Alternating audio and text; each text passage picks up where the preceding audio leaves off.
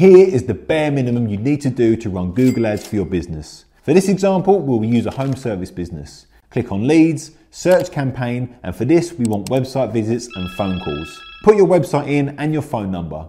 Name the campaign, we usually call it the name of the company or the service we're doing. Now for the bidding strategy, we want to focus on clicks and set a max click bid limit to around £7.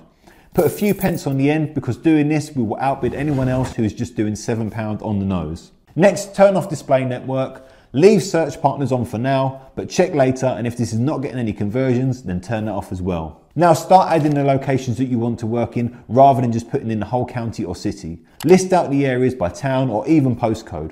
Remember to change the target to presence because we only want to target people that are in that location.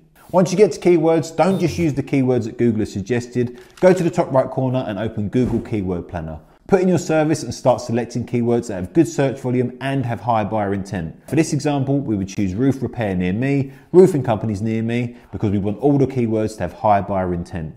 We want every click to count and get us leads. Google will show us the monthly search volume, the competition, and how much we can expect to pay per click. Now open Google Sheets and start adding keywords to the sheet. Separate them like this using different ad groups so you'll know which keywords to target with different ad groups and landing pages.